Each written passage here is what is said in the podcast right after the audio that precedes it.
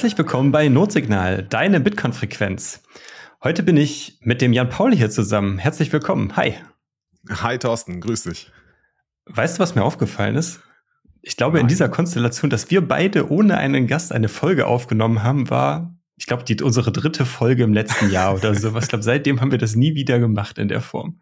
Ah, nee, haben wir nicht vor dem Event-Sommer mal eine Folge zu zweit gemacht, wo wir über die ganzen Events gesprochen haben? Ja, du hast recht. Ja, du da hast war recht, noch was. Ne? Ja, ja, wo wir die genau. ganzen, genau. ganzen ja. Events besprochen haben. Ja. Das stimmt. Aber sonst ist es schon sehr, sehr lange her, weil wir sonst ja eigentlich sehr, sehr selten Solo-Folgen haben, also beziehungsweise Folgen ohne Gast. Und meistens sind ja diese Folgen ohne Gast dann eher dann in der größeren Gruppe. Wie es eigentlich ja dann auch wäre, weil als wir gestern auf die, uns auf diese Folge vorbereitet haben, haben wir gemerkt, dass das ja eigentlich die fünfte, 21. Folge jetzt ist mit der 105. Folge. Aber dadurch, dass wir jetzt unsere Zählweise mit der neuen Staffel ein bisschen umgestellt haben, haben wir jetzt gesagt, die erste Spezialfolge der zweiten Staffel wird die 121. Folge. Da hat uns der Martin dann ein bisschen zurückgepfiffen und äh, dann haben wir es dann auch eingesehen.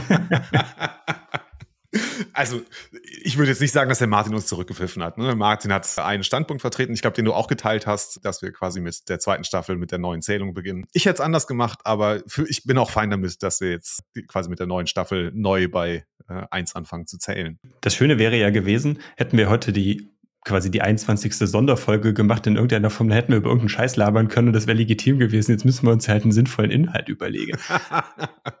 Aber es, es wurde in der letzten Staffel am Ende häufig vergessen, deswegen wir, wir vergessen es auf gar keinen Fall. Jan Paul, kannst du mir einmal die Blockzeit sagen, zu der wir uns jetzt aktuell treffen? Sehr gerne. Das ist die 775615. Perfekt. Das kann ich hier auch bestätigen bei mir. Das sieht gut aus. Ja, die Blöcke sind, kommen ja momentan ein bisschen langsamer und dazu auch, kommt auch noch dazu, dass der Mempool sehr, sehr voll ist. Das liegt unter anderem auch daran über das Thema, worüber wir heute so ein bisschen sprechen möchten. Bevor wir in das Thema reinstarten, noch euch noch kurz die Message mitgeben. Ihr hattet es jetzt in den letzten Folgen ganz, ganz stark von uns gehört, aber dass wir diesen Podcast über Value for Value betreiben. Das bedeutet, wenn ihr uns unterstützen wollt, dann würden wir uns über eine Spende per Lightning oder per Paynum sehr, sehr freuen. Das bedeutet, ihr bekommt bei uns keine Werbung. Wir haben uns bewusst gegen Sponsoren entschieden. Das heißt, ihr werdet niemals Sponsoren oder hier Werbung hören. Deswegen, wenn ihr uns unterstützen wollt, um diesen Podcast weiter zu betreiben, um unsere operativen Kosten zu betreiben, aber auch, wie ihr ja wisst, der fast quasi unsere gesamten Spenden gehen ja oder soll, sollen idealerweise in die Bitcoin-Community zurückgeben über unser Bounty-Programm, wenn denn mal Bounties abgerufen werden, aber das ist ein anderes Thema. Deswegen könnt ihr uns gerne spenden und wir geben quasi fast alles wieder auch an die, in die Community zurück. So viel zum administrativen Vorab. Jan Paul, worüber wollen wir denn heute sprechen? Wir reden über Ordnung, glaube ich, erstmal. Und dann das Chaos, das darauf gefolgt ist. Nee, um es konkret zu machen, äh, es ist auch mehrfach an uns herangetragen worden, dass wir doch bitte mal eine Folge machen zu dem ja, neuesten Hype-Thema, nämlich Ordinals und Inscriptions oder NFTs auf Bitcoin. Genau, dazu haben wir uns jetzt mal hier zusammengesetzt, getroffen und versuchen das Ganze mal aufzurollen. Ich glaube, wir wollen versuchen, das etwas sachlicher erstmal zu gestalten. Das heißt, wir schauen uns an, was ist das eigentlich? Ne? Was, was steckt dahinter, hinter diesen Ordinals? Was sind diese Inscriptions? Und genau, dann schauen wir mal, wo uns die Diskussion noch so hintreibt, oder? Genau. Ich, ich weiß nicht, ob wir vorab ein Disclaimer abgeben wollen, aber wir wollen versuchen, wie du es gerade wirklich schon mal gesagt hast, das Ganze neutral gestalten und wenig versuchen jetzt hier ja, so diese, diese allgemeinen Strömungen, also jetzt gerade so in den Social Media Plattformen, da wird ja heftig über das Thema diskutiert. Gerade so in den Bitcoin Maxi Kreisen wird ja auch viel dagegen gewettert, zum Teil natürlich auch zu Recht. Aber das können wir uns ja dann äh, im Laufe der Folge mal anschauen, wo, wo unsere Standpunkte sind oder wo, wo wir quasi mit den Argumenten dafür oder dagegen, wie auch immer. Mhm. Sollen wir erstmal ins Thema reinstarten? Genau, lass uns doch mal damit anfangen. Was ist denn eigentlich dieses Ordinals, von denen da jetzt die Rede ist? Grundsätzlich heißt ja Ordinal übersetzt erstmal ordinale Zahl beziehungsweise eine Ordnung, die wir damit unterziehen. Der Sinn dahinter von dieser Besetzung beziehungsweise von dieser Bezeichnung ist es im Endeffekt, dass wir jeden Satoshi, den wir aktuell schon im Netzwerk im Umlauf haben und alle anderen Satoshis, die noch in Zukunft dazukommen werden, einordnen in ihm quasi eine eindeutige Kennung geben. Das lässt sich in dem Sinne sehr einfach machen, weil wir wissen ja, wir haben insgesamt 21 Millionen Bitcoin Und ein Bitcoin besteht aus 100 Millionen Satoshi, was im Endeffekt eine Gesamtanzahl von Satoshis von 2,1 Quadrillion ich habe das jetzt absichtlich englisch ausgesprochen, weil wir gestern in unserer Vorbereitungsfolge darüber nämlich auch nicht im Klaren waren, was denn die deutsche Übersetzung für Quadrillion ist. Das heißt, wenn ihr uns das genau sagen könnt und das genau wisst, wie die deutsche Bezeichnung davon ist, schickt uns gerne Boost, schickt uns ein Feedback, wie auch immer, gibt uns da gerne eine, eine kleine Mitteilung, was das halt ist, dann wissen wir das dann auch in dem Sinne. Wir haben 2,1 Quadrillion Satoshis und jeder Satoshi kann prinzipiell von 1 bis 2,1 Quadrillion hoch nummeriert werden, dann haben wir, hat jeder Satoshi einen Index. Genau. Das ist prinzipiell das Ordinal-Protokoll im, im relativ einfachen Format. Das bedeutet, wir haben, wir können jeden Satoshi, der irgendwo im Umlauf ist, quasi Teil eines UTXO, hat eine bestimmte Kennung, kann damit prinzipiell identifiziert werden. So viel dazu. Relativ simpel eigentlich und mehr ist es in dem Sinne auch nicht. Ein bisschen die Idee dahinter, die noch, um das quasi noch ein bisschen anzureichern, ist, dass diese 2,1 Quadrillion Satoshis an entsprechenden Events ins Bitcoin-Netzwerk oder im Bitcoin-Netzwerk freigeschaltet worden sind oder beziehungsweise äh, in den Umlauf gebracht wurden. Und diese Events sind nach ihrer Seltenheit im, im Ablauf der, der Zeit rarer oder beziehungsweise häufiger vorhanden. Zum Beispiel ein normaler Block findet im, im Schnitt alle 10 Minuten statt. Das heißt, jeder Satoshi, der in einem normalen Block gefunden wird, ist gewöhnlicher als zum Beispiel ein, ein Block, als der erste Block in, nach einer Schwierigkeitsanpassung oder der erste Block nach einem Halving. Das sind zum Beispiel diese Events, die die in dem Protokoll oder beziehungsweise in diesem, in diesem Entwurf, in diesem Vorschlag, in dieser Theorie verwenden. Und Jan Paul, vielleicht kannst du ja mal die Events an sich, ich habe gerade schon ein paar genannt, ja. aber das mal irgendwie noch mal kurz durchgehen und erzählen, welche Events wir da jetzt dann genau haben und dann von gewöhnlich bis mystisch. Ja, kann ich gerne machen. Genau, ich fand deine Erklärung schon mal sehr gut. Ne? Es ist im Grunde ist es nichts anderes, als alle Satoshis mal zu indizieren. Also einfach auf einen Index, einen Index äh, dran zu schreiben und den wirklich hochzuzählen. So mit dem Genesis-Block kam quasi der erste Satoshi ins Leben. Und da werden wir gleich noch drüber sprechen, wie der jetzt in dem Ordinals-Protokoll ja, bewertet wird. Vielleicht nochmal eine ganz kurze Anmerkung, vielleicht um es nochmal ein bisschen klarer zu machen. Das heißt, ne, mit jedem Event, der ein, also die, die, das Finden eines Blockes darstellt, kommen halt weitere Satoshis dazu. Und die Idee ist bei dieser Ordinaltheorie, dass man sagt, okay, der erste Satoshi, der halt durch den Coinbase-Transaktionen entsteht, ne, der wird, ab dem wird gezählt. Also im Moment haben wir 6,25 Bitcoin als Reward äh, in, in dieser Ära. In der Coinbase-Transaktion stehen also mindestens diese 6,25 neuen Bitcoins drin. Und die können wir dann einfach zählen. Ne? Also das ging los mit dem ersten Block, mit dem ersten Satoshi, den Satoshi selber noch äh, gemeint hat, bis zum heutigen Tag und bis dann halt auch alle Satoshis gemeint sind. Mhm. Und dann hast du gesagt, es gibt diese speziellen Events. Genau, es gibt also die, die ganz normalen Satoshis. Das sind alle Satoshis, die ne, in einem in einem Block Reward mit drin sind. In dem normalen Block gibt es eigentlich nur einen besonderen Satoshi, nämlich den sogenannten ersten Satoshi in diesem Block. Den nennen sie den Uncommon, also den was ist der Uncommon, den nicht allgemein, nicht nicht, nicht gewöhnlich nicht gewöhnlichen, genau, genau. Also wir, wir können ja einfach, dann, dann lassen Sie einfach bei den englischen Begriffen bleiben, ist vielleicht einfacher. Ja. Genau, also diesen äh, einen Satoshi, den wir äh, Uncommon nennen, den gibt's mit jedem Block. Dann gibt es den seltenen oder Rare. Das ist der erste Satoshi nach jedem Difficulty Adjustment. Also alle 2016 Blöcke gibt's ja das äh, Difficulty Adjustment. Und der erste Block und der erste Satoshi darin sind halt sogenannte rare Satoshis. Dann gibt's die epischen äh, Satoshis, also oh. Epic heißt es hier tatsächlich. Genau. Das ist der erste Satoshi nach jeder Halving-Periode. Also im 210.000. Block wurde ja die Coinbase-Transaktion oder die, die Rewards halbiert von 50 auf 25 und genau der erste Satoshi ist äh, in diesem ersten Block, ähm, in dem 210.000. Block, ist ein epischer Satoshi. Wie viele gibt es davon jetzt in der, nach der Theorie? Ich glaube, wir haben 32 Halvings, oder? Wenn ich das richtig in Erinnerung habe. Ich, nee, ich meine Stand jetzt. Also wie viele von diesen epischen müssten vier sein, ne? Genau. Der erste 50 Millionen, der zweite 25 Millionen, der dritte 12,5 und der vierte, äh, der erste Block, der äh, 6,25 Bitcoin ausgegeben hat als Reward. Ja, ich würde ja sagen drei. Ah, stimmt. Aber das kommt ja, ja gleich okay. noch. Das, das müssen wir gleich nochmal auflösen, wenn, bevor wir da hinkommen. Gibt es noch einen, einen Satoshi, das war mir auch nicht so bewusst, aber äh, sie definieren hier einen Zyklus. Und zwar ist ein Zyklus, also findet genau dann statt, wenn das Halving mit einem Difficulty Adjustment zusammenfällt. Mhm. Das passiert nicht so oft, nämlich nur alle sechs Halvings kommt das vor, dass das Difficulty Adjustment gleichzeitig mit einem, äh, oder dass das Halving gleichzeitig mit einem Difficulty Adjustment stattfindet. Das sind sogenannte legendäre Satoshis dann, von denen es dann, glaube ich, insgesamt nicht mehr als fünf Stück gibt. Ja, so ungefähr. Hm, ja, das ist schon so sehr seltene Satoshis. Mhm. Genau, und dann gibt's noch den, den allerersten Satoshi, nämlich den aus dem Genesis-Block, mit dem ja die ersten 50 Bitcoin ins Leben gerufen wurden. Das ist der sogenannte mystische, Mystische, äh, Satoshi. ja. Genau, von denen gibt's halt genau einmal. Oh.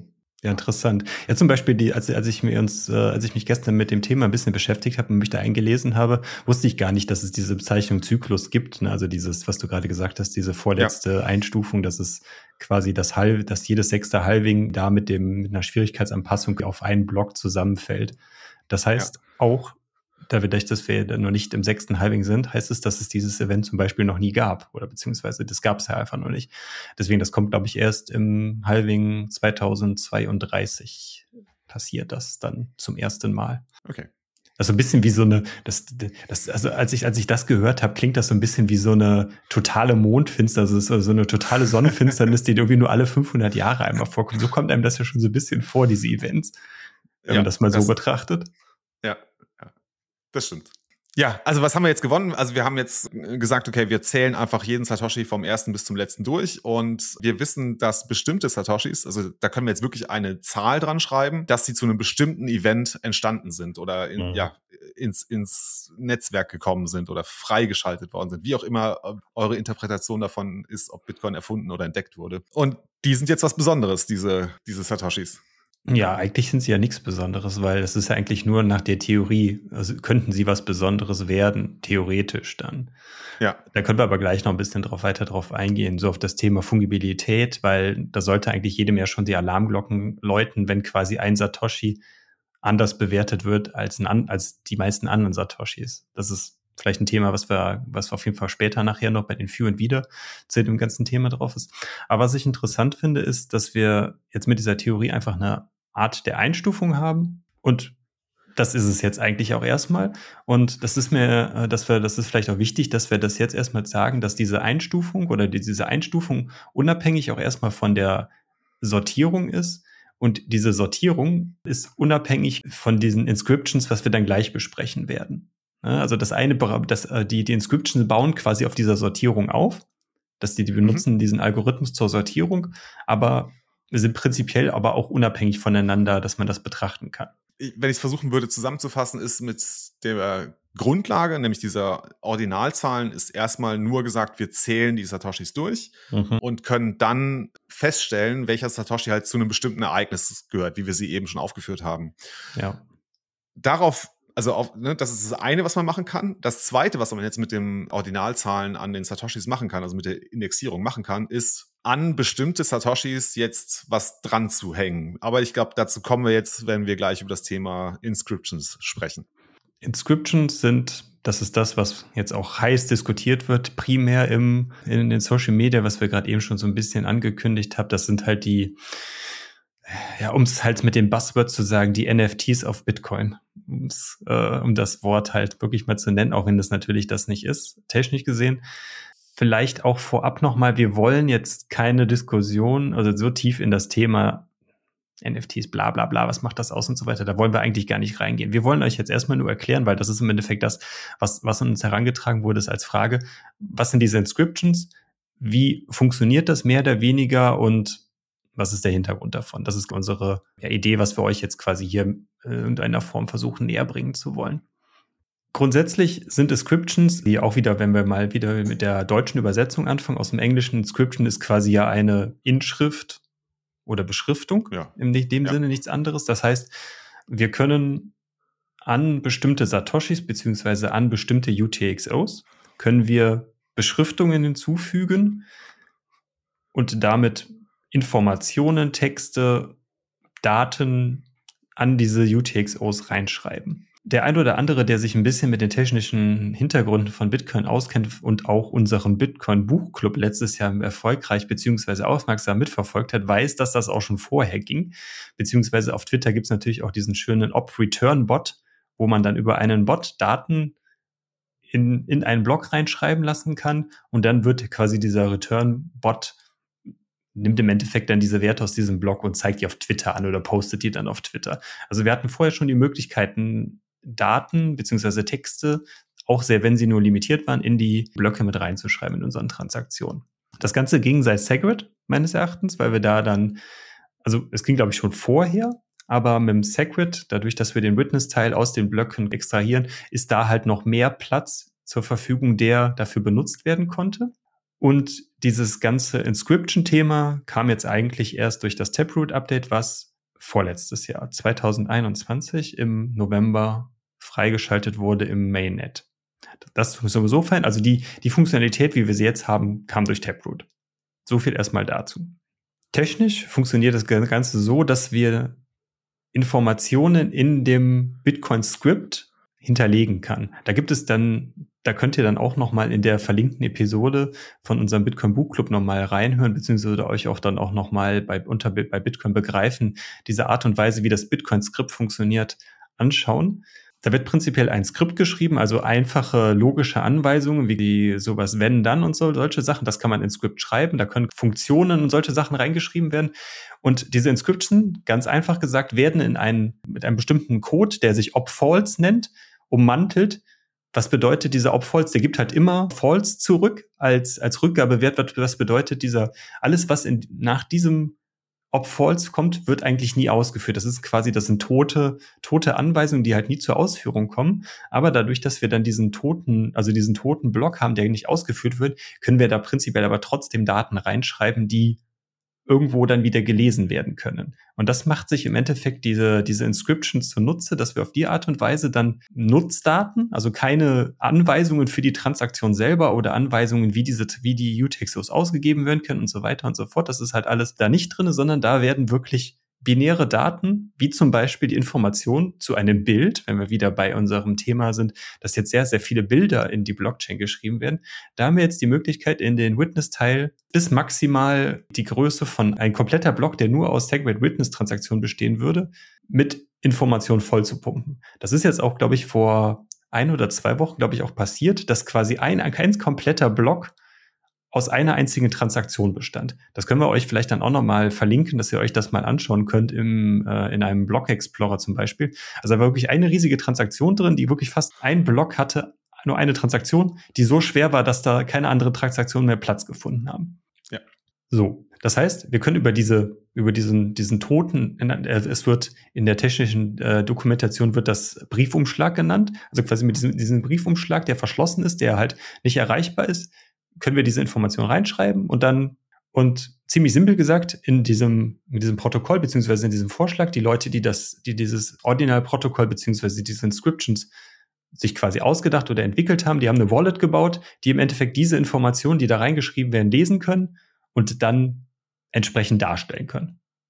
Das ist mehr oder weniger die Magie, die da passiert ich versuche nochmal einzuordnen. Ähm, mhm. Ähm, vielleicht finde ich, also vielleicht ist es ganz gut, wenn wir es einfach nochmal versuchen, ein bisschen aufzudröseln. Also, wenn ich es richtig verstanden habe, ne? Du hast jetzt angefangen mit, okay, äh, wir hatten schon immer die Möglichkeit, irgendwie irgendwelche arbiträren Daten äh, auf die Blockchain zu schreiben. Genau. Klassisches Beispiel ist halt Op-Return. Ne? Das war quasi ein Operator, also ein ja, ein Teil des Skriptes, der gesagt hat, okay, alles, was hier nachfolgt, schreib einfach rein und dann ist es vorbei. Genau. Jetzt gibt's mit Segregated Witness, haben wir es ja so gestaltet, also die Transaktionen in, in zwei Teile aufge, aufgeteilt, nämlich einmal diese ganzen Witness-Daten und darin sind gemeint sowas wie zum Beispiel die Signaturen, die beweisen, dass das, dass das UTXO, das als Input einer Transaktion verwendet wurde, dass das nicht mehr, also dass das quasi in einem anderen Teil des Blockes, versuchen wir es ganz einfach zu machen, abgelegt wird. Denn diese Daten, die bezeugen, dass diese äh, Transaktion auch wirklich gültige Signaturen hatte, ne, also die über die die äh, UTXOs als Input verfügte, mhm. ist nicht so relevant. Die brauchen wir nicht. Ne?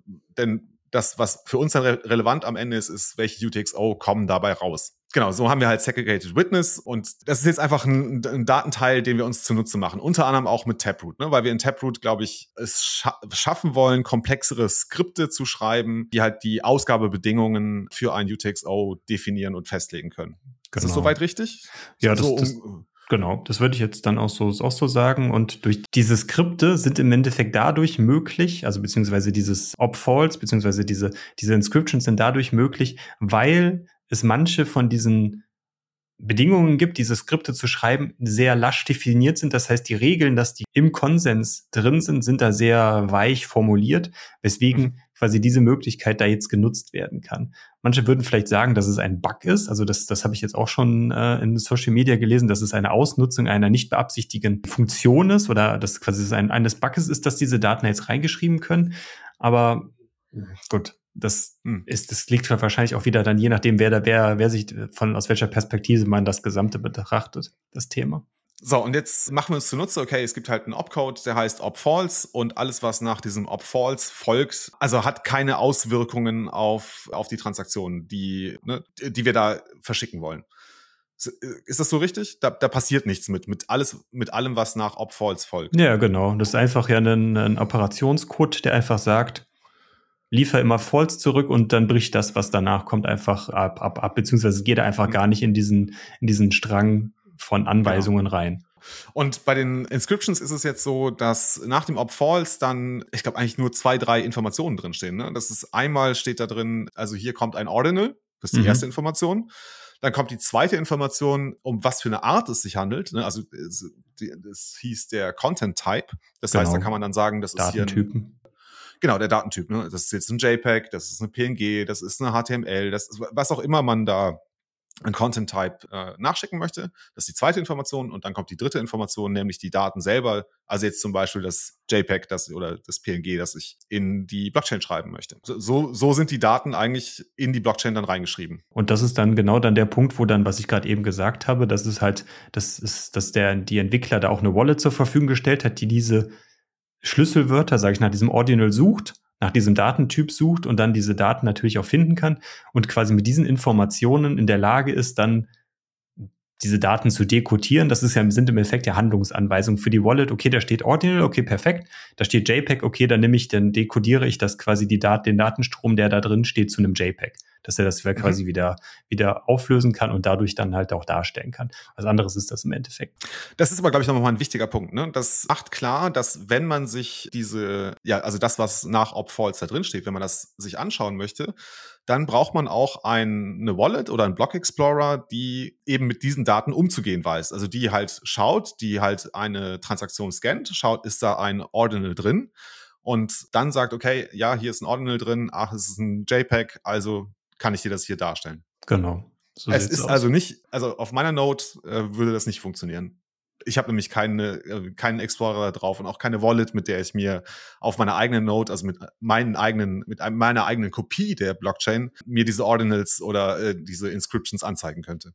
Genau grundsätzlich ja, die Daten sind zwar da, natürlich, weil sie halt ja über die, durch das, den dezentralen Charakter der Nodes, dadurch, dass die untereinander kommunizieren, distribuiert werden, diese Informationen. Das heißt, die Daten in diesen Blöcken sind natürlich, liegen dann auch abgespeichert, auch bei dir lokal dann auf deiner Festplatte. Wie ich mhm. jetzt aber heute im auch in einem spannenden Podcast, wo der Merch beim René vom Blocktrainer war, gesagt hat, dass diese Informationen liegen halt nicht, plä nicht plan bei dir auf deiner Festplatte oder auf deiner SSD, sondern alle Blockinformationen werden quasi so zu, dass da mehrere Blöcke in einer Datei zusammengefasst werden, wo da, wo da irgendwie hunderte von MBs von einem Block dann in eine Datei abgelegt wird und die dann halt prinzipiell so dann auf der Festplatte gespeichert wird. Also um, um euch quasi da so die, die Vorstellung zu nehmen, da wird jetzt nicht explizit in irgendeinem Ordner dann, wenn, wenn irgendwo ein Bild von einem Stein ist, das ging jetzt irgendwie auch dann letzten Wochen so rum, dass dieses, dass irgendwo in irgendeinem Ordner wirklich dann Stein.jpg dann halt irgendwo liegt und ihr da einfach dann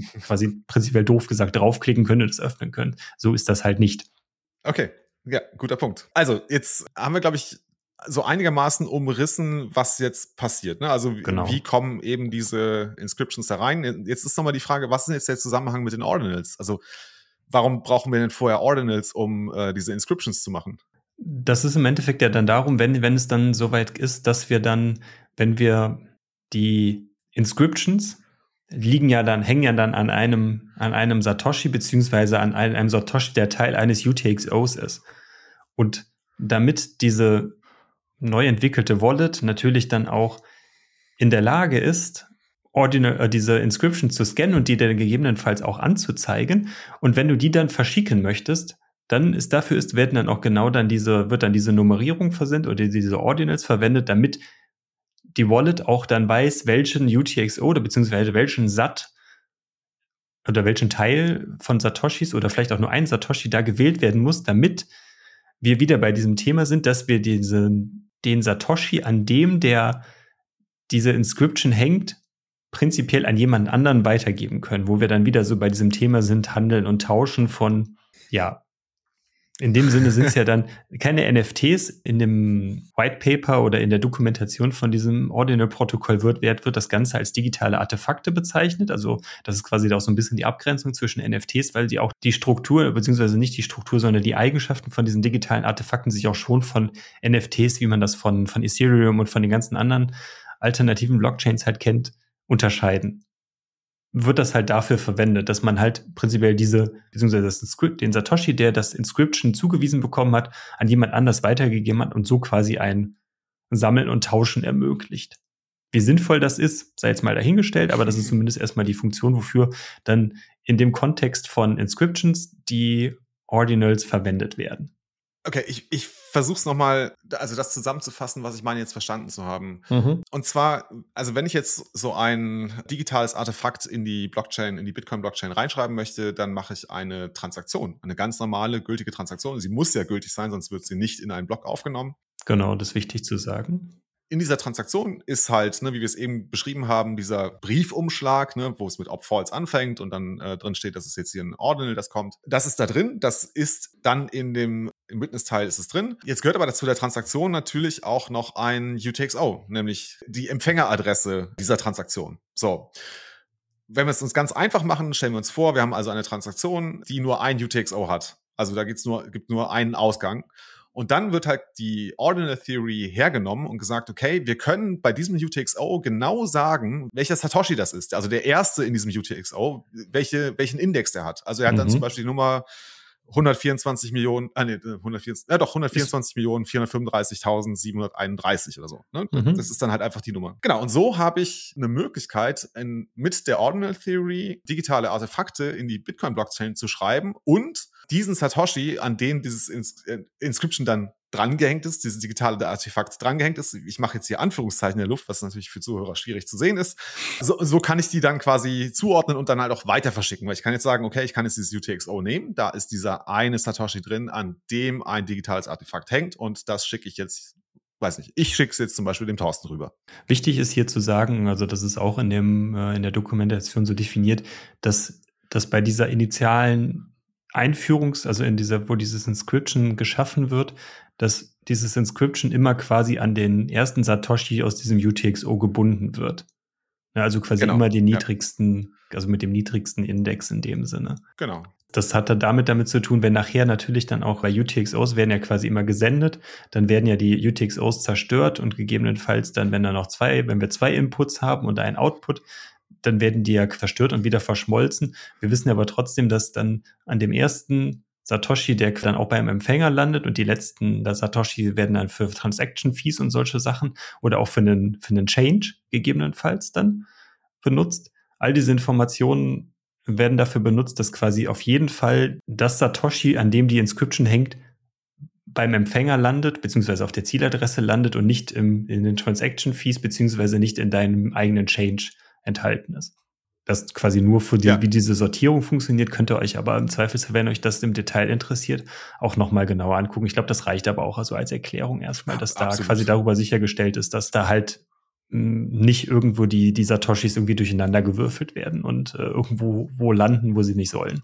Ja, jetzt haben wir digitale Artefakte auf einmal auf der Bitcoin-Blockchain. Also auf einmal. Aber wir haben jetzt, sagen wir es mal so, wir haben jetzt die definiert, ne? die digitalen Artefakte und genau, wissen jetzt auch, wie wir sie äh, erstellen können. Äh, wir wissen, wie wir sie versenden und empfangen können. Du brauchst halt nur eine entsprechende Adresse, äh, an die es dir geschickt wird.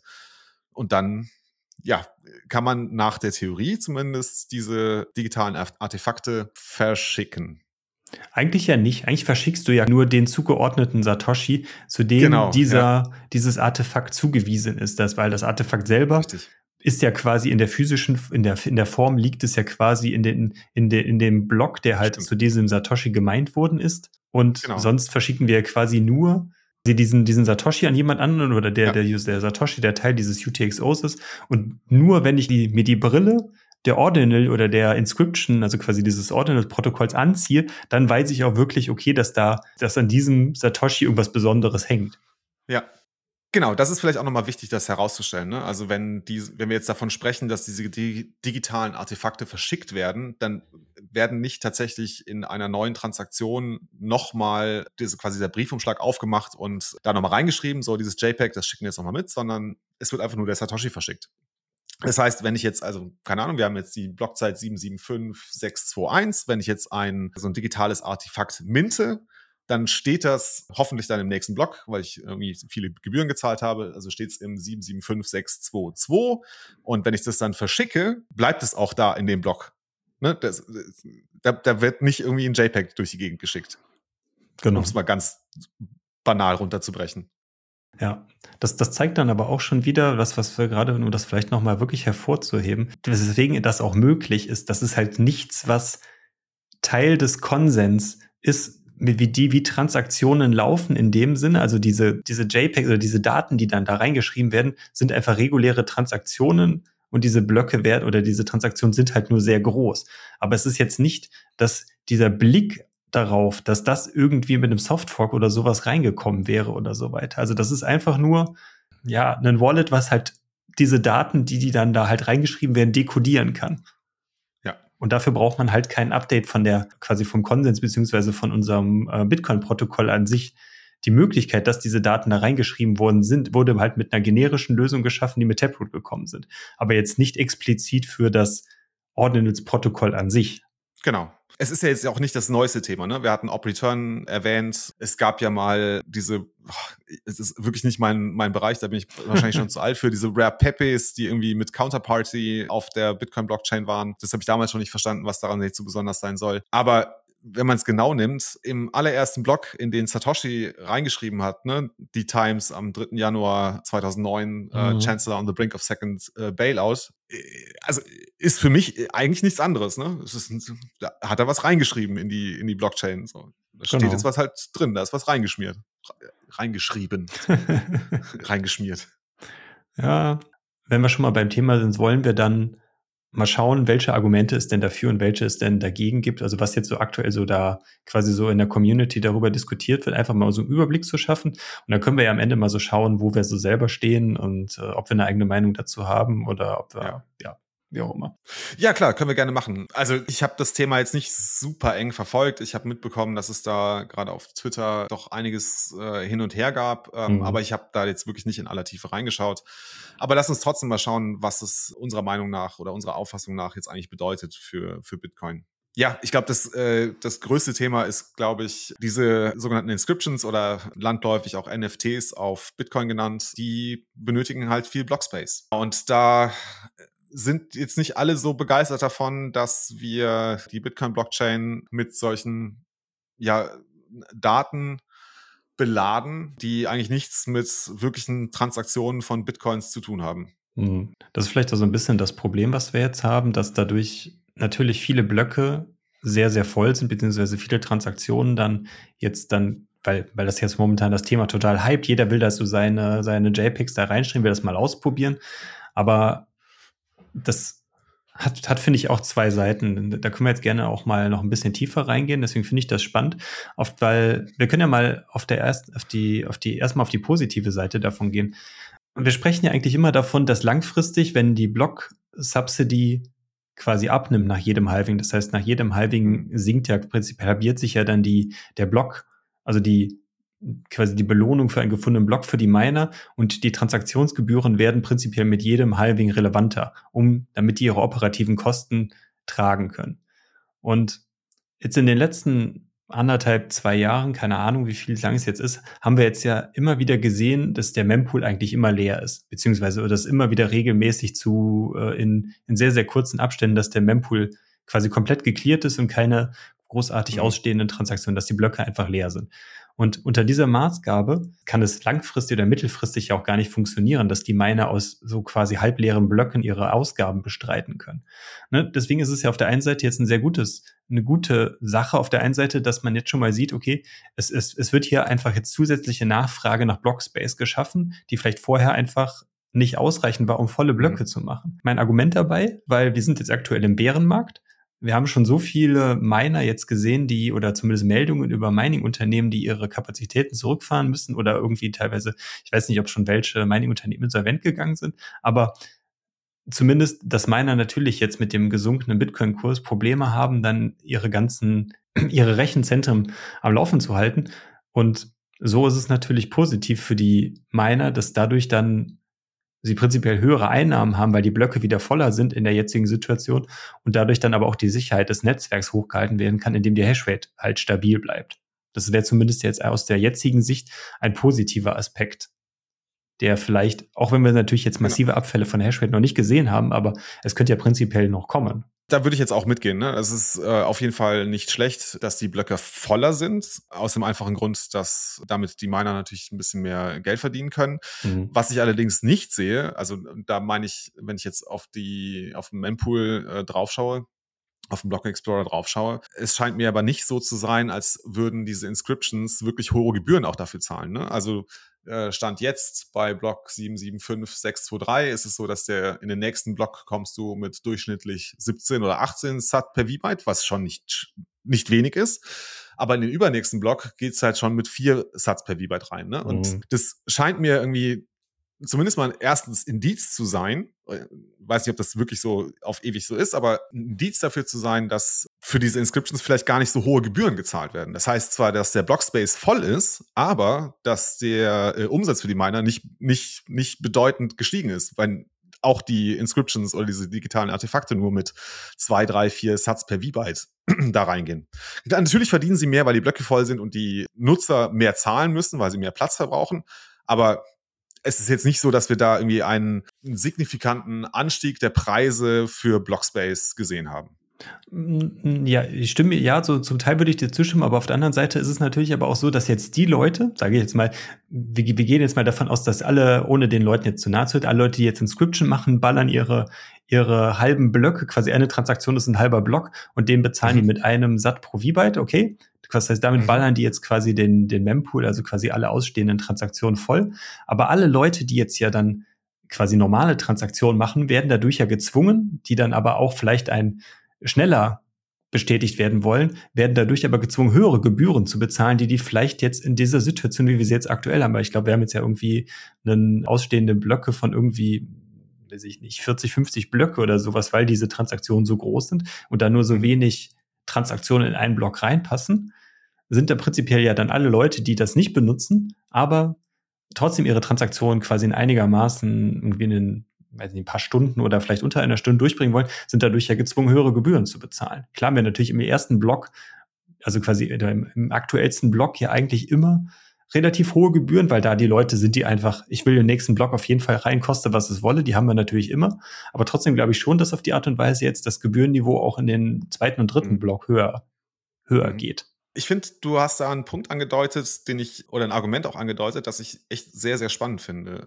Ich tue mich, also ich zögere ein bisschen, weil ich eigentlich das ungern bewertend oder wertend äh, darstellen möchte, aber ich, ich versuche es jetzt mal. Mhm. Und zwar geht es im Moment, geht es mir darum, dass jetzt Leute in der Lage sind, äh, die, die, die in der Lage sind, sich so eine Spielerei wie Inscriptions leisten zu können, die halt sagen, mir ist es egal, ich zahle halt, ne, ich will halt irgendwie ein 2 Megabyte äh, JPEG auf der Bitcoin-Blockchain haben und ich zahle dafür auch irgendwie drei, vier, vielleicht nicht viel, aber zwei, drei, vier Satz pro V-Byte, dass die natürlich finanzschwächere Akteure oder Teilnehmer in dem Netzwerk eventuell ne, aus, nicht aus dem Markt drängen, aber zumindest nach hinten drängen in, in der quasi in der in der Warteschlange für für Blockspace.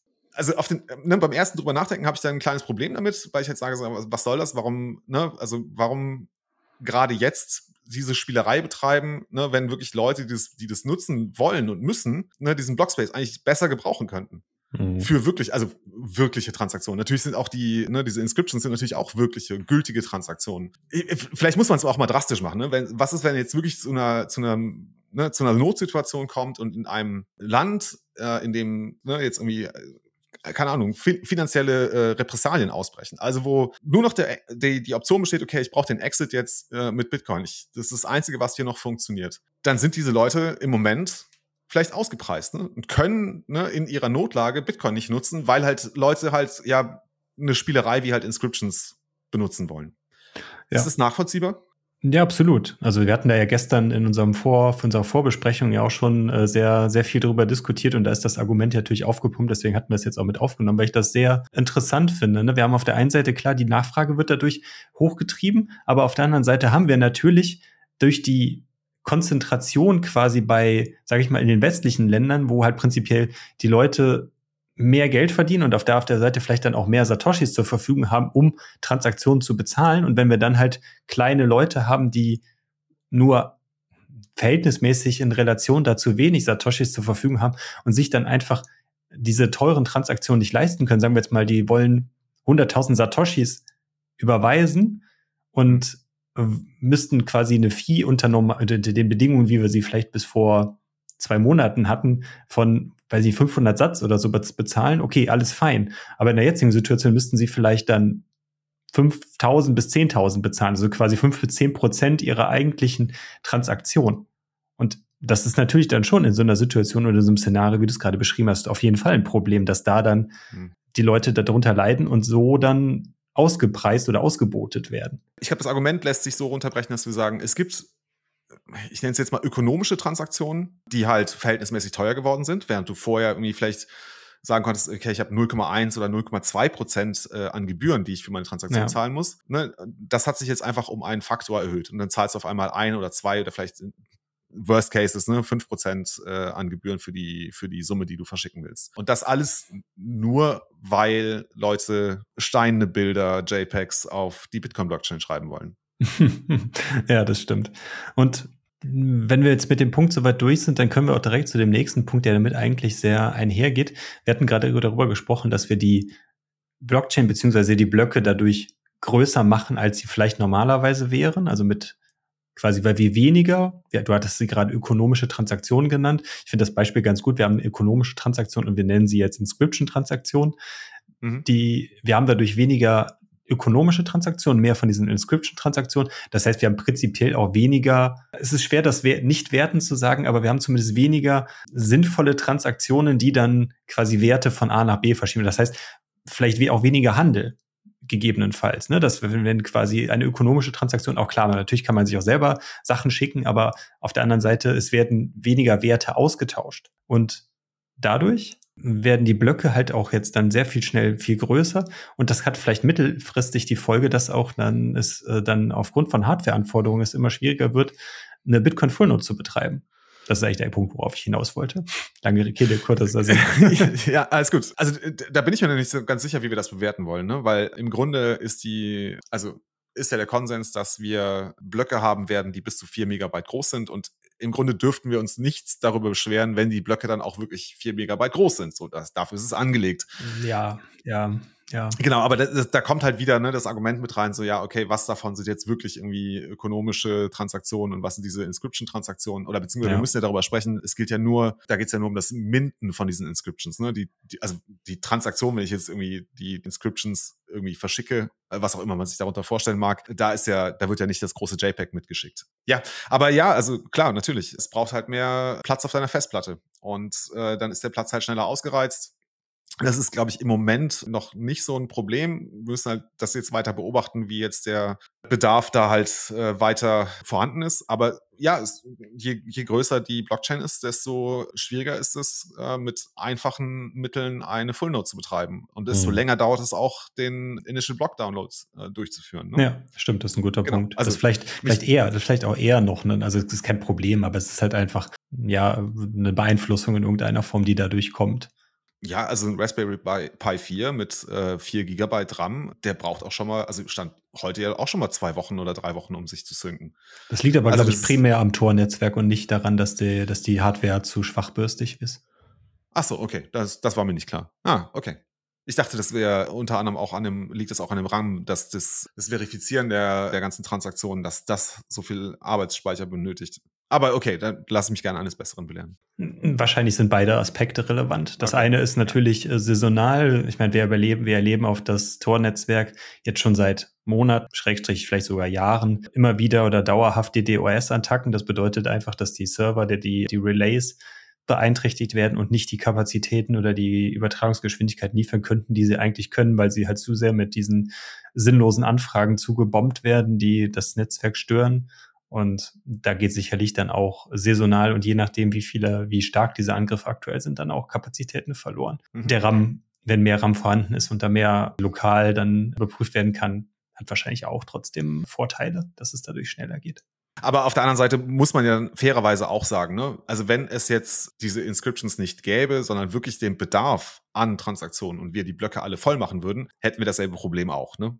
Also ja, es ja, ist es jetzt ist nichts, was jetzt irgendwie nur den Inscriptions zuzuschreiben ist, dass der äh, Initial Block Download länger dauert und dass es für ne, finanzschwächere Akteure halt schwieriger wird, Full Node zu betreiben. Ja, ja, absolut. Also um das ganz klar zu sagen, Inscriptions sind keine Big Blocks durch die Hintertür. Also es ist nicht so, dass die Blöcke auf einmal so groß sind wie bei Bitcoin Cash, nur durch Inscriptions. Das ist nicht der Fall. Das ist nicht der Fall. Genau. Wir das befinden uns, erlaubt. Genau, wir befinden uns weiterhin, das ist auch nochmal ganz wichtig zu sagen, es sind valide Transaktionen, alles ist im Konsens, nur es sind halt weniger aus unserer Sicht ökonomische Transaktionen möglich, weil halt viel Blockspace dafür gebraucht wird, diese Bilder beziehungsweise diese, diese zusätzlichen Daten aufzunehmen. Mhm. Also es ist schwer, da jetzt irgendwie äh, daraus, für mich zumindest daraus abzuleiten, okay, das ist ein positiver oder ein negativer Aspekt. Ich glaube, das ist ein relativ neutraler Fakt, so wie wir das jetzt diskutiert haben, oder? Ja. Okay. Dann habe ich noch einen letzten Punkt, der, den wir gestern auch schon diskutiert haben. Das ist das Thema Fungibilität. Ob die dadurch mhm. in Gefahr ist.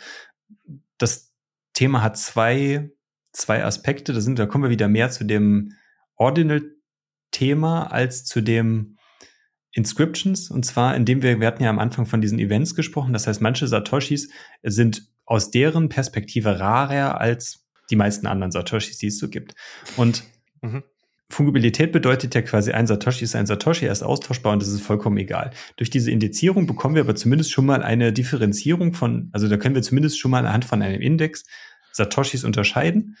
Und mhm wenn sich ein Markt da bildet, dass Leute anfangen, diese seltenen, nicht kammen Satoshis zu sammeln, mhm. dann wäre prinzipiell ja ein UTXO, was ein Uncommon oder einen epischen oder legendären, wie auch immer, Satoshi enthält, prinzipiell mehr Satoshis wert, als die Satoshis eigentlich wert sind. Also mhm. hat man das verstanden? Das ist prinzipiell, also die Analogie dazu ist, ich habe eine 5-Mark-Münze, die ist 5 Mark nominell wert und aber irgendwelche Sammler und so weiter wissen, okay, aber in diesem Jahr gab es irgendwie nur 500 Stück davon, die dann aber auch in dieser Prägestätte geprägt worden sind. Und unter Sammlern wissen wir, dass diese Prägung besonders selten ist und dadurch neben dem nominellen Wert, der mit 5 Mark aufgedruckt ist, das ist vollkommen gleich. Das heißt, die Fungibilität ist da, aber wir haben dennoch einen Sammlerwert, der dem nominellen Wert weit übersteigt. Und das ist, glaube ich, meines Erachtens dann die Art von wo die Fungibilität in gewisser Form dann vielleicht dann da gestört wird. Und das ist, glaube ich, sehr vergleichbar jetzt hier. Wie ist da deine Meinung zu?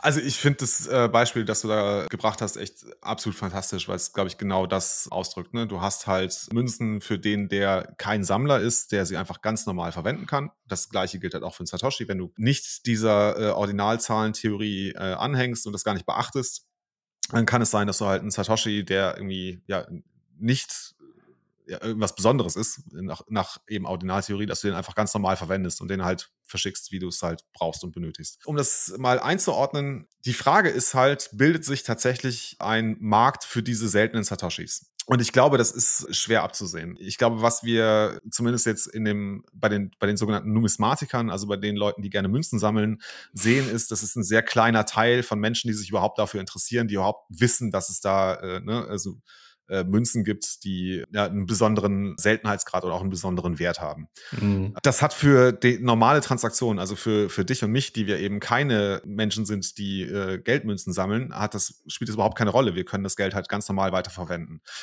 Auf die Ordinals oder Satoshis übertragen heißt das für mich, solange es da keinen signifikanten Markt gibt, wo halt auf einmal sehr, sehr viele Teilnehmer oder fast alle Teilnehmer darauf achten, okay, welchen Satoshi habe ich denn jetzt hier eigentlich und wie, ne, wie wertvoll ist der denn auf, auf diesem Sammlermarkt? Solange spielt das keine Rolle. Es besteht natürlich die Gefahr, weil halt, das ist halt ein digitaler Markt. Ganz ehrlich, das, die, die Information darüber, dass ein Satoshi einen bestimmten Wert hat, ist ja relativ leicht nachzuvollziehen. Ne? Ja. Ich würde mir, ganz ehrlich, ich, ne, also wenn ich wüsste, dass ich für einen bestimmten Satoshi, den ich halt bei mir ne, in meinem Stack habe, dass ich dafür mehr kriege, okay, würde ich echt darüber nachdenken zu sagen, okay, dann verkaufe ich den halt für den einen Satoshi für 10 Satoshi oder für 100 Satoshi oder was auch immer. Das ist halt allerdings problematisch, ne? weil wir dann wirklich von der eigentlichen Geldfunktion äh, der Satoshis zumindest für diese äh, Sammelgegenstände äh, abkommen würden. Ja, ja, ich, ich würde zustimmen. Also ich würde, würde auch da, da mitgehen, dass es dann wirklich im Informationszeitalter, beziehungsweise jetzt im, im digitalen Kontext natürlich wesentlich einfacher und schneller geht, diese Informationen zu erhalten, als jetzt in dieser klassischen Münz, analogen Münzwelt, die ja prinzipiell wahrscheinlich eher auch von älteren Leuten eher äh, behandelt wird, als ohne irgendwie jemandem zu nahe zu treten. Ist bestimmt ein spannendes Hobby, sich mit Münzen zu beschäftigen, keine Frage. Gerade ich habe das als Kind auch gemacht. Ich habe als Kind auch Münzen gesammelt. Aus dem Ausland habe ich mir immer welche mitbringen lassen. Zum Beispiel dann, ne? gerade wenn es auch historische Münzen sind oder sowas, ist das bestimmt cool, da auch Geschichte in der Hand zu haben. Also keine, keine Front hier. Aber es ist, glaube ich, schon, dass die, das ist ja schon, wie du es gerade beschrieben hast, ein sehr, sehr, sehr, sehr, sehr, sehr schmaler Markt ist, den, den das tangiert. Und, und wenn wir jetzt zum Beispiel irgendwie einen Haufen Münzen im Portemonnaie halt haben und da ist halt aus Sammlersicht irgendeine Münze dabei, die vielleicht, weiß ich nicht, 10, 5 oder 10 Prozent mehr wert ist als der nominelle Wert, dann wissen wir das nicht, dann hauen wir das ja trotzdem raus. Also. Ja, ja, ja. Also ich glaube, da muss sich halt so ein bisschen, da wird halt die Zeit halt zeigen, ne, wie viel Wert wirklich buchstäblich, wie viel Wert legen die Leute eben auf diese äh, Satoshis, die halt zu bestimmten Events gehören. Ich meine, ja. zum Glück sind es nicht allzu viele, ne? also die wirklich seltenen, äh, also wo ein, Block, wo Halving und Difficulty Adjustments zusammenfallen, davon gibt es genau fünf Stück. Okay, das ja. passiert eh sehr, sehr selten. Äh, da könnte man fast auch sagen, okay, komm, für die, also die fünf Satoshis aus den 2,1 Quadrillion Satoshis, die wir haben, von mir aus können die fünf auch äh, auf einem separaten Markt für Satoshi-Sammler ja, gehandelt werden. Ja, und ich, ich finde es noch wichtig zu sagen, dass wir hier diese, diese, diesen Blick auf quasi diese Einstufung, die ist ja komplett subjektiv meines Erachtens. Das ist ja quasi nur von dieser Theorie ein Vorschlag. Ja. Der muss, den, der, der kann man folgen, aber der muss man nicht folgen. Und wenn man halt einen komplett anderen Blick auf diese Satoshis hat, sondern sagt, dass man die Sortierung einfach äh, invertiert, einfach umdreht oder irgendeine andere Sortiermöglichkeit da verwendet oder einen anderen Maßstab für irgendwelche Events, die vielleicht, weil wir sagen, ich meine, bei uns ist ja ähnlich. Ich habe das Beispiel gestern auch schon gesagt. Wir haben, wir sortieren alles nach 21, ne? Wir nehmen den, jeden 21. Block, jeden 210. Block, jeden 2100. Block, bla, bla, bla, ne? Also das kann ja auch eine Sortierung sein, die die dir auch vor hätten vorschlagen können. Genau. Und dann also das sind das auf einmal ganz andere Satoshis, die da irgendwie einen, die da prinzipiell einen Seltenheitscharakter bekommen. Das ist für mich auch nochmal ein wichtiger Punkt. Ne? Also diese äh, Ordinalzahlen oder Ordinal Theory, das ist jetzt nicht irgendwie Common Sense. Ne? Das ist jetzt nicht irgendwie, Richtig. also das, das, das kommt den Satoshis nicht irgendwie natürlicherweise zu. Wir könnten tatsächlich auch, es ist so beschreiben, es ist halt eine Art und Weise, auf die Daten draufzuschauen. Also mhm. wir haben da halt unsere, ne, unsere Satoshis, die, die, sind da irgendwie in diesem Datensatz äh, auf der Blockchain, in den NewTXO sind die drin. Und die Ordinal Theory hat einfach gesagt, wir zählen von 1 bis 2,1 Quadrillion, zählen wir durch. Aber wir hätten es auch ganz anders machen können. Ne? Wir hätten auch das ganz anders zählen können, wir hätten es ganz anders, ne, ein ganz anderes Ordnungssystem da drauflegen können. Ja. Wir haben gestern mal so ein bisschen rumgesponnen, man könnte ja auch irgendwie das Ganze mit Buchstaben belegen und das Ganze hochzählen oder so. Und dann gibt's halt dann so seltene Ereignisse, dass nämlich ein Satoshi, der halt aus irgendwie, ne, wo irgendwie die Buchstaben einfach hochgezählt werden, dass der auf einmal den Namen Satoshi trägt. Das wäre dann wieder was ganz Besonderes. Ne? Ja. Den gibt's nämlich nur, vielleicht nur einmal. Genau, insofern, also, es ist ein, ne, es ist ein sehr, äh, also man, man muss sich schon dieser Theorie verschreiben, um den Wert oder die, die Seltenheit dieser Satoshis zu bewerten oder einzuordnen.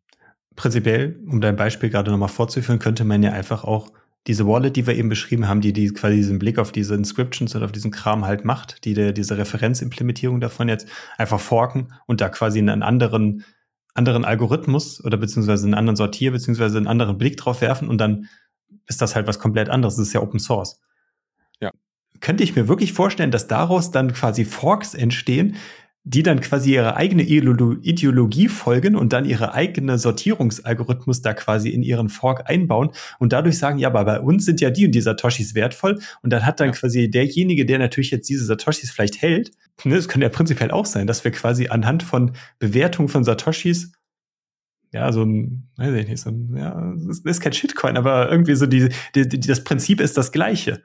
Ne, ich schaffe mir meine eigenen, mein eigenes virtuelle, also meine eigenen virtuellen wertvolleren Satoshis dadurch.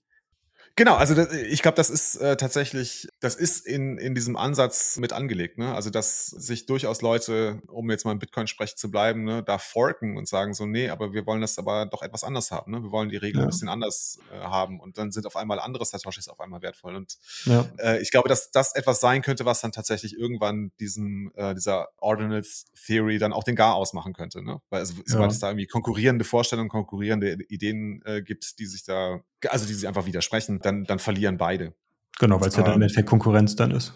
Genau. Das wäre jetzt zumindest mein, meine Vorstellung davon, wie sich das, äh, Würde ich auch so sehen. Würde ich auch so sehen dann, ne? Ja. Genau. Ja, Fazit von dem ganzen Thema. Was verteilst du davon? also, was, was, was sagt, wir haben jetzt ein paar Argumente gebracht, dafür, dagegen. Ja. Wie ist deine Meinung dazu?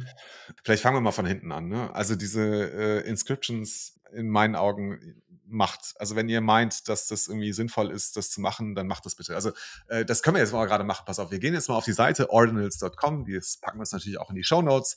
Da werden einem immer die letzten, wenn man es aufruft, die letzten acht Inscriptions aufgerufen. So, ich sehe einen Magic Wizard, der eine weiße Hautfarbe hat, einen Magic Wizard, der eine dunkle Hautfarbe und einen Bart hat. Dann zweimal dasselbe, scheint mir irgendwie ein Gift zu sein. Ich, ich glaube, es ist eine Katze. Und dann kommen ein Vogel, ein grüner Mond, noch ein Vogel und das sieht mir aus wie so eine Fliege. Okay, also das sind die äh, letzten acht geminteten Inscriptions. Ich, also ich, ich kann dem, also ich, ich, kann dem jetzt nichts abgewöhnen. Ich, ich sehe es nicht. Ja. Also vielleicht, vielleicht verpassen wir da auch was. Das muss man vielleicht auch nochmal als Disclaimer sagen. Ne? Also es gibt sicherlich äh, Fälle, ich kann mir vorstellen, dass es dafür nützliche Anwendungsfälle gibt. Zum Beispiel kann man sich vorstellen, dass jemand geheime Dokumente äh, einfach in die Bitcoin-Blockchain reinschreibt, dann sitzt ihr da fest drin. Okay, das wäre natürlich inter interessant, ne, wenn da auf einmal irgendwie geheimste Dokumente aus den tiefsten eines Geheimdienstes äh, dadurch zutage treten würden. Genau, aber das ist natürlich etwas ganz anderes als jetzt hier, ich weiß nicht, die, diese Zaubererbildchen. Die Zaubererbildchen, die ich da ja. sehe. Also insofern ist es, für, ist es für mich in Ordnung. Es ist halt so ein bisschen, ne, wir haben halt quasi, wir haben unsere öffentliche Blockchain, da kannst du halt deine Graffitis draufmalen, ne? Da kann jeder halt seine Graffitis drauf. Da kann drauf schmieren, wie ich zwischendurch mal äh, ja. gesagt habe, ne? Das kann jeder machen. Vielleicht gibt es da mal was, was irgendwie was Besonderes ist oder was, ne, was wirklich äh, Sinn und Mehrwert hat, auch für mich. Jetzt ganz subjektiv, vielleicht nur für mich oder vielleicht auch für, für die Allgemeinheit. Ich will es nicht ausschließen. Wir haben aber, glaube ich, schon gesagt, ne, was wir so problematisch finden, nämlich, dass das Ganze eine Spielerei ist, die eventuell, das müsste man jetzt wirklich mal verifizieren, nachprüfen, ob das tatsächlich so ist, die eventuell ökonomische Transaktionen, so wie wir sie definiert haben, ne, also wo wirklich es nur darum geht, ich will jetzt hier ne, etwas bezahlen, ich muss irgendwie Satoshis irgendwo hinschieben, dass die eventuell aus den, also durch durch diese Inscriptions ausgepreist werden oder nur sehr, sehr spät irgendwie in den Block überhaupt reinkommen können, weil sie sich die Transaktionsgebühren nicht leisten können. Und das nur, weil halt Leute irgendwie Graffitis auf die Blockchain schreiben wollen.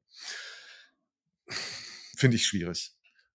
Ich kann dem Thema Ordinals tatsächlich was abgewinnen. Ich kann mir gut vorstellen, dass sich für Menschen aufgrund des besonderen Ereignisses, wie zum Beispiel eines Halving-Events, dass dieser eine Block oder dieses UTXO, das dabei entsteht, ne, durch die Block-Subsidy und, und den Block-Reward, äh, die, die, und die Fees, dass man das durchaus als was Besonderes empfinden kann. Ne, dass man sagt, okay, das ist, ne, das ist irgendwie so, so ein Miner freut sich, glaube ich, tierisch, wenn er den, den ersten Block nach einem Harving findet. So, das ist für ihn halt, mhm. ne, es ist halt, es ist ein gutes Werbeinstrument zumindest. Kann er reinschreiben, so, ey, ich hier, meiner XY, ich habe diesen Block gefunden. Insofern kann ich mir schon durchaus vorstellen, dass diese Ordinal Theory äh, es möglich macht, bestimmte Events erinnerungswürdig zu machen und dem auch einen gewissen Wert zuzuschreiben. So viel, glaube ich, ist, das ist im Moment meine, meine Auffassung, mein, mein Standpunkt zu diesem Thema Ordinals und Inscriptions. Ja.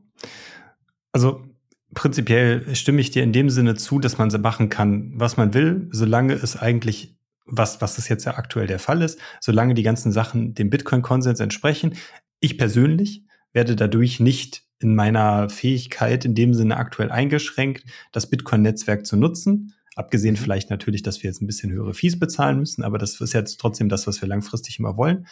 Diese Ordinals bewegen sich alle im, oder beziehungsweise nicht die Ordinals, die Inscriptions, die bewegen sich halt alle im Rahmen von gültigen Transaktionen. Das ist so mit fein, das ist schön, das ist quasi dann das, mhm. was dadurch gewährleistet ist. Und wir können dagegen ja eh nichts machen, seien wir mal ganz ehrlich. Wir können uns zwar darüber aufregen, wenn wir sagen, oh mein Gott, die Leute müllen jetzt hier die Blockchain voll, bla bla bla und äh, das ist ja alles ganz schrecklich, das muss zensiert werden. Also diese, diese Rufe gab es jetzt ja auch schon Hardforks, da habe mhm. schon irgendwo was von hatte der Mike eben in der 21-Gruppe gepostet, also Orange Mike, äh, der war in einem Twitter-Space, wo schon vor, wo, wo die Leute schon davon geträumt haben, noch wir müssen das doch hart forken, dass wir uns davon abspalten, wo das nicht möglich ist. Ne? Also ganz ehrlich, wenn man, äh, wenn wir wegen sowas einen Hardfork macht, dann hat man meines Erachtens nicht, nicht, nicht verstanden, was es bedeutet, einen Hardfork zu machen. Ja. Und es macht halt einfach keinen Sinn, sich darüber aufzuregen. Wenn man eine Lösung halt Ne, das ist zum Beispiel auch das, was, was Kalle eben auch bei Twitter irgendwo geschrieben hatte. Wenn man eine Lösung hat, in der man diese Inscriptions halt rausbekommt, ohne den Konsens kaputt zu machen. Also die, die, quasi die gültigen Transaktionen damit nicht zu zerstören. Okay, fein. Aber sonst, ja, ignoriert es doch einfach. Es, ist, es, es tangiert euch ja prinzipiell jetzt erstmal nicht. Da mag es vielleicht auch andere Meinungen geben, wenn ihr da mit uns darüber diskutieren wollt. Vielleicht haben wir uns damit auch nicht tief genug beschäftigt. Okay, fair. Kommt da gerne auf uns zu, wenn, äh, wenn wir das Thema nochmal aufgreifen sollen. Auf der anderen Seite ist es vielleicht aber auch trotzdem auch ein Hype, der auch wieder, der auch wieder abflacht und dann ist das Thema vielleicht auch dann einfach dann in ein paar Monaten eh erledigt und dann redet da auch keine Sau drüber. Wir genau, reden jetzt also eigentlich auch schon viel zu viel darüber. Focus on the Ordinals oder so. Nein, nein, nein, nein. nein auf gar keinen Fall. Ja, aber also äh, was mir gerade noch kurz eingefallen ist, macht es nicht auch so CoinJoin-Transaktionen teurer, wenn wir einen heiß umkämpften Blockspace-Markt haben? Klar, in der jetzigen ja. Funktion, wie es jetzt natürlich funktioniert, dadurch, dass das, genau, das in also, dem Sinne schon. Ja, also ich glaube, das, äh, wir haben ja dieses äh, sehr abstrakte Beispiel, da versucht man zu konstruieren, ne, dass irgendwie in einem Land jetzt, wo finanzielle Repressionen auftreten, wo du wirklich nur Bitcoin benutzen kannst. Ne, also es soll ja hoffentlich eine Ausnahmesituation bleiben oder vielleicht gar nicht auftreten, aber auch so, ich sag mal, sehr legitime äh, Use Cases von Bitcoin, wie zum Beispiel CoinJoins, werden dadurch teurer. Ja, da frage ich mich schon, okay, was ist, ne, also. Ja, aber auf der anderen ja. Seite, ne, CoinJoin ist auch nichts anderes als eine normale Transaktion, die ein bisschen koordiniert ist. Es sind normale Transaktionen. Alle Transaktionen werden teurer. Ja, ja, klar, das impliziert auch, dass CoinJoins teurer werden. Zumindest ja, in dem Sinne. Ne? Also klar, bei Whirlpool ist es noch ein bisschen was anderes. Man muss einmalig ja quasi seine UTXOs in den Whirlpool geben. Alles andere wird danach quasi von den Leuten ja dann mit den Fees finanziert, die dann weitere UTXOs in den Whirlpool reinschmeißen und danach läuft man ja so mit. Also ja, die, die, der initiale Eintritt in den Whirlpool ist teurer, dadurch, dass die allgemeinen Fees höher wären. Mhm. Aber sonst, ja, gilt das natürlich auch für alle anderen Transaktionen genauso. Ja, stimmt. Also es werden einfach alle Transaktionen teurer, weil Leute JPEGs auf die Blockchain schreiben wollen. Richtig. Herzlichen Dank. ja. ja. So ist es halt. Genau. Ja, ja, also ich, ich habe nichts dagegen. Macht. Nee. Also ich bin der, Thema. Ja, genau. Ich bin der Meinung, man kann es ignorieren, solange es jetzt irgendwie irgendwelche Dinge nicht tangiert und dann ist es für mich auch in Ordnung. Da haben wir jetzt auch über das Thema genug gesprochen und so. Und können aus meiner Sicht jetzt dann auch zu freudigeren Themen kommen, wie zum Beispiel den Boosts. Außer du hast, möchtest ja. noch gerne abschließend was sagen. Nein, nein, nein, nein, nein. Lass uns äh, einen Deckel drauf machen und, und zwar wieder mit einem schönen Thema, in dem wir uns ja die Boosts anschauen, die wir bekommen haben. Soll ich mal den ersten vorlesen? Oh wow, 121.219 Satz vom User 6817, ganz viele Zahlen zur Folge mit Gigi. Und er schreibt, wenn ich den Gedanken dieser Podcast-Episode folge, dann entstehen zwei Gefühle in mir. Ruhe und Lebensfreude, Energie, weil ich damit meine Bedürfnisse unter anderem nach Vorhersagbarkeit und Unterstützung erfüllen kann. Vielen Dank. Was mir in den Episodennotizen fehlt oder ich es überlesen habe, ein Link oder eine LN-Adresse oder so, damit ich auch aus meinem alten Lieblingsplayer heraus Satz schicken kann. Weiterhin viel Erfolg. Ja, oh, Dankeschön. Vielen Dank. Klingt gut.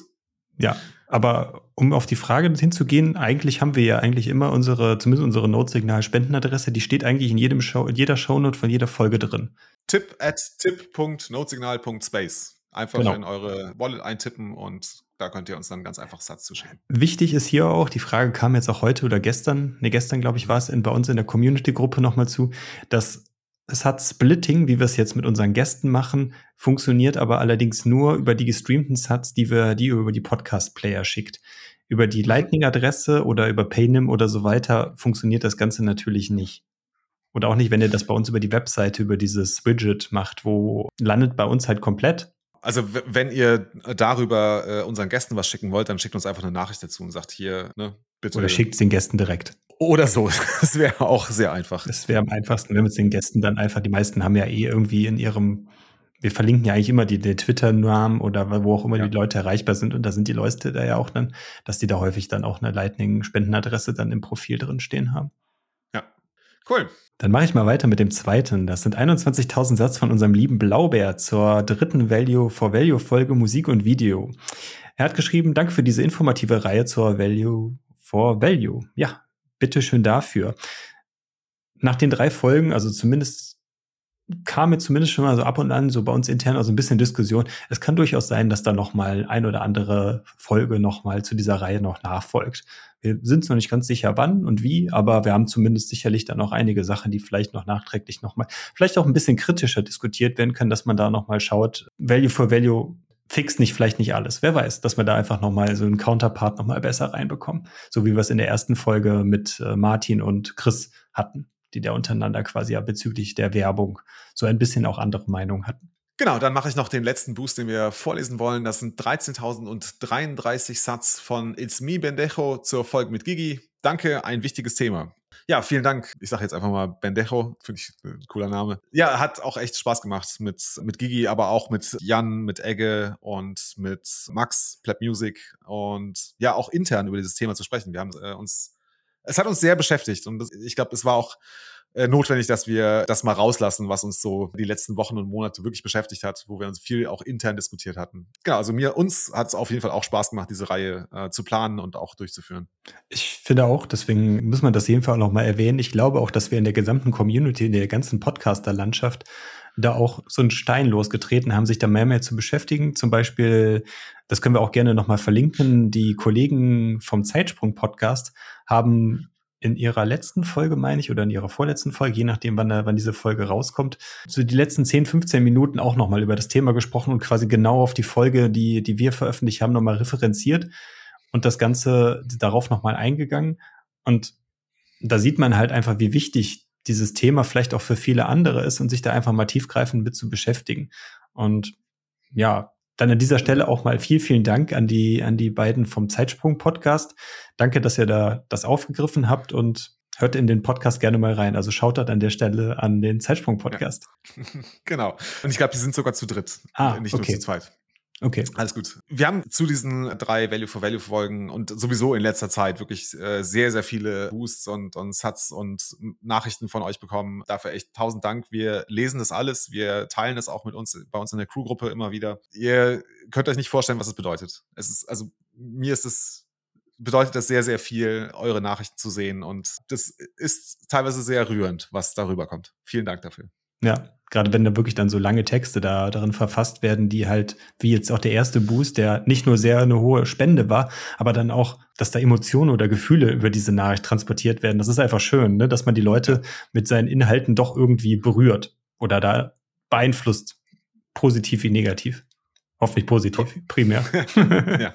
Genau, dann wisst ihr ja, ne? Ihr könnt uns gerne folgen und uns bewerten auf den üblichen Plattformen. Kommt gerne zu uns in den Telegram-Channel. Wir freuen uns immer, äh, dort neue Leute begrüßen zu dürfen und versuchen auch mit uns zu diskutieren. Da ja. kommt auch langsam immer mehr Fahrt meines Erachtens rein. Also wir hatten so in den, im ersten halben, dreiviertel Jahr war das sehr träge, da war nicht viel Diskussion, aber so langsam sind, ist auch der, ja. der nötige Schwellwert erreicht, dass da dann auch dann nach den Folgen dann auch schon mal diskutiert wird, was eigentlich sehr schön ist. Genau. Dann würde ich sagen, wie immer, Focus on the signal, not on the noise. Haut Bis dahin. Ciao, ciao.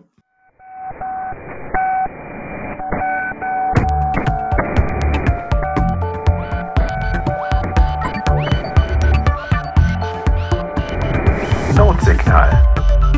Focus on the signal, not on the noise.